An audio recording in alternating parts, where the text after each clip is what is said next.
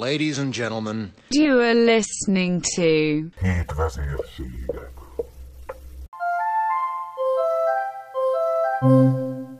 Könyvajánló.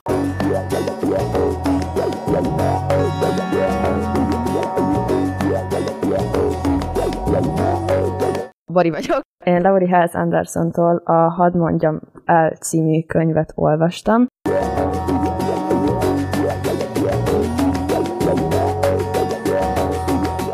Lauri Hels Anderson 1961. október 23-án született, most 60 éves. Karrierjét szabadúszó újságíróként kezdte, majd mikor felettesei felfigyeltek arra, hogy mennyire tehetséges író, lehetőséget ajánlottak neki, és megkezdhette valódi karrierjét egy könyvkiadónál. Rengetegféle regényt írt, gyermekregényeket is, például a Pulyka himlőt, ezt gyermekével történt betegségről írta például, karácsonykor bárányhimlős lett a lánya, de a legtöbb története, a történelmi, a felnőtt és a gyerek könyvei is tragikusak, drámák, és nagyon sok betegséget is beleszül a történeteibe, szociális fóbiát, anorexiát, hasonlókat, társadalmi problémákat is nagyjából ilyenekről szólnak a könyvei, például a Winter Girls is, ami nagyon sok díjat elnyert Amerikában, és egy anorexiás lányról szól az is például.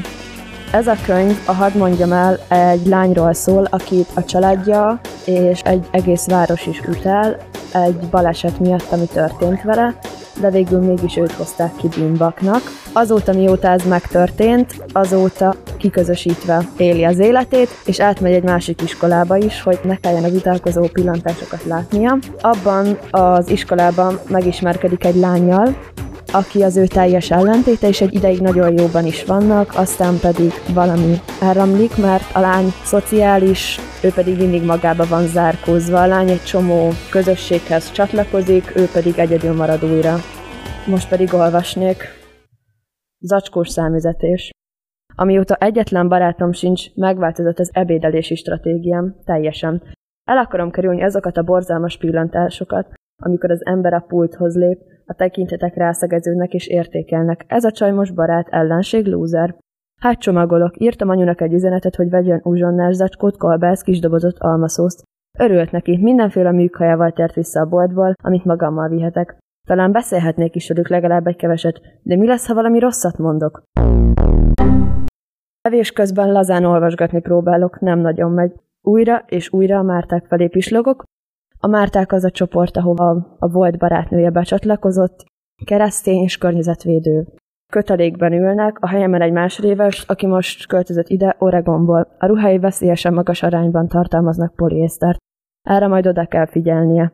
Répa rúdacskákat rákcsálnak meg olivát, pástitomot kennek a kőkemény reformkekszre, kecske sajtot harapnak, meg Emily és Heather Epper baracklevet isznak. Rólam beszélnek? Minden esetre jókat nevetnek. Ha beleharapok a szendvicsembe, a pólomra mustár fröccsöm. Talán a következő akciót tervezik, mondjuk hógolyót postáznak Texasba az időjárástól megzakkan gyerekeknek, vagy kecskeszőrtakarót kötnek a megnyírt birkáknak. Elképzelem, hogy néz majd ki héter 20 év, két gyerek és 70 font hízás után. Ez egy kicsit segít. Az volt a kedvenc részem, amikor a lány végül elárulta a tragédiát, ami történt vele. Ott nagyon sok dologra fényderül, mert a könyv nehezen indul be, tehát nem érted, hogy miért utálja mindenki, és a könyv kétharmadánál elárulja. Hát igazából nagyon erős idegzetűeknek ajánlom, mert ez pszichológiailag is úgy van, hogy 12 éven fölüliek olvassák csak, mert nem mindenkinek tesz jót a lelki világának, hogy ilyeneket tud olvasni, de egyébként szerintem nagyon jó könyv, és fiúknak, lányoknak egyaránt ajánlom. you